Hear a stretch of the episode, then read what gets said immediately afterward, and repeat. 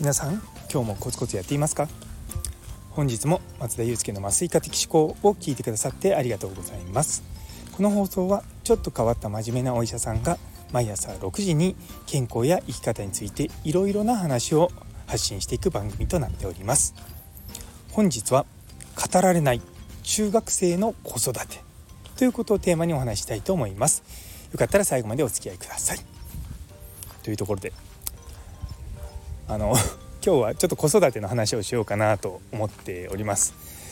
あんまりこう 僕そんなに積極的にね子育てしてる方ではないんですけれどもあのスタイフをこうパーッと今日見てたらですねなんか子育てのチャンネルっていうのが出てきててあ面白いなと思ったんですね。でうちはもう成人になる二十歳の長男と法律的に成人な18歳の次男とあと今中学生の彼はだから13かな？の中 2, ですねの三男がいるんですよ。でまあ大体みんな子育ての話っていうと生まれたばっかりとか小学校とかまあそれぐらいまでじゃないですか。で大体まあ中学生ぐらいになってくるとみんな部活入ったりとか、まあ、そういったのがあってあんまりこう子育てっていう感じがないと思うんですよね。でもやっぱりこうまあ僕もねあの結構それなりの年の子供の親として思うのが子育てって終わりないなって思うんですよね。多分自分の親もまあ終わ終わるっていう感じじゃなくてやっぱ子供は子供だしそうやっぱ親としては気になるものなんじゃないかなというふうになものはですね感じるんですよ最近。その子供として。そうそうそう。でやっぱりですねそのまあ今いろんなねその子育ての情報ってたくさんあると思うんですけどもなんで中学生ぐらいのこう子育てが語られないかっていうと結構バリエーションが増えてくるからだと思うんですよね。あのまあ、うちの子供は、まあ、結構その中学受験をしたりとか、まあ、そういったことがあって実はあの長男と三男同じ中高一貫の学校に行ってるんですね。でまあそれそれぞれやっぱり問題点があったりとか、まあ、いろんな苦労があるなとか思いながらまあとはいえ三男の場合はもうすでに、まあ、僕にとっては3人目の中学生なのであのもう長男の時とは全然違うんですよね。でやっぱりこう中学生の子育てってすごく難しいなって思うの、まあ、まあ、一つは、まあ、性教育とかそういった問題なんですよ。でまあうちは、まあ、男の子3人って言い方も変ですけども、まあ、特にそういったことは何も話題にもしないし彼らが話してるのかな？それは全然わかんないんですけどもまあね男子校そうあの長男さんはその男子校に行ってるんで、まあ、男子校だったらまあ男の集まりなんでどうせエッチな話とかそういったのは普通にされるもんだと、まあ、僕は勝手に想像してるので、まあ、そこはまあほぼほぼ、まあ、放置してるんですね。でまあそういったことだけじゃなくてやっぱりでもその中学生ってこっから高校生になったりとかでさらにまあ大学生につながる、まあ、すごくまあ大事なって言い方変ですけどもその大学に行くとなるとやっぱり中学校の勉強できてないとなかなか受験って大変じゃないですか。まあ学校のこともそうだしその部活とかだんだん親から離れていってなんかだんだんこう親とねなんかどっか行くとかいうチャンスも少なくなってくるじゃないですか。そうでもやっぱりまあ親からすると、まあ、親がむしろこう寂しく感じ始めるようなところっていうのはあると思うんですよね。でうちの子供はあんまり社交的じゃないって言い方変ですけども昨日のね私の長ったらしい生い立ちの話でもあった通り私にいてですねあんまこう運動しないんですよ。で三男はまあコンピューター研究部なので、まあ、部活は週に1回あって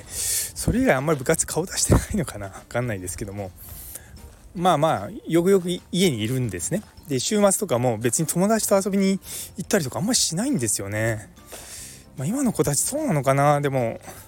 どうなんだろう？彼が スマートフォン持ってないんでただ単に連絡が取れないってだけではぶられてるのか？とか思いながらちょっと心配にはなるんですけども。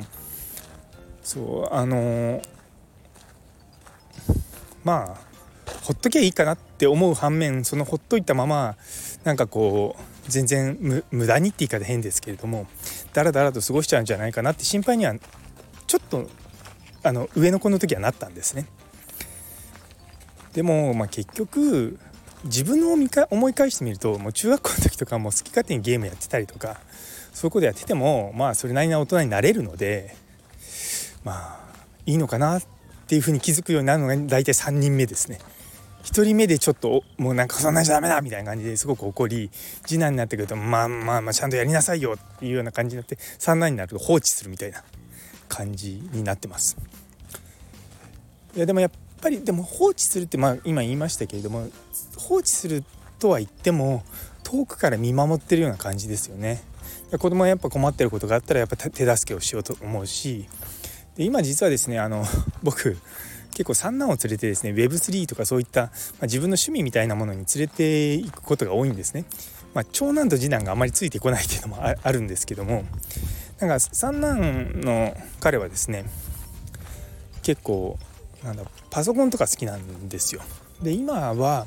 パソコンで音楽作ってんのかな？なんかずっとなんか音楽ソフトをずっとこういじくってるんで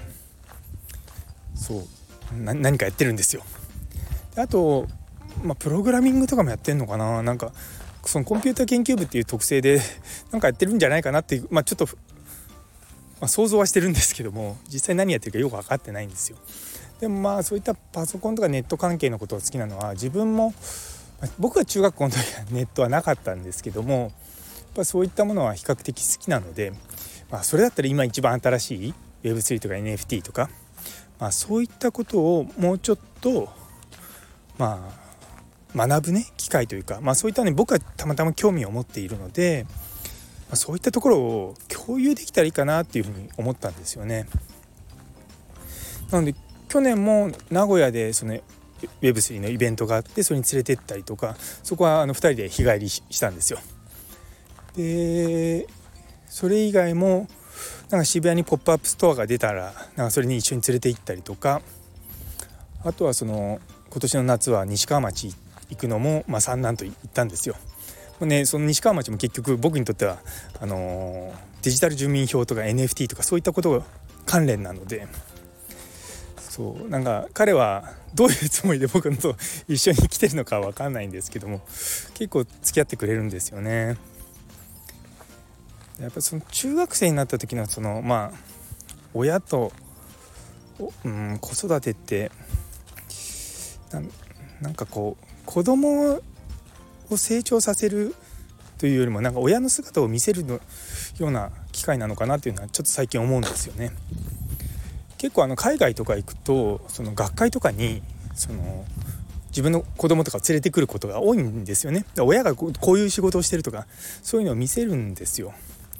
なんでそういったのとまあ同じような感じで僕がま今やってるようなこととか興味あるようなこととかまあそういったのにですね結構見させることって、まあ、彼らが何かこう新しいものに興味を持ってくれるんじゃないかなというふうに思うんですよね。でもやっぱりそういったことって親がこうなってほしいっていうふうになるんじゃなくて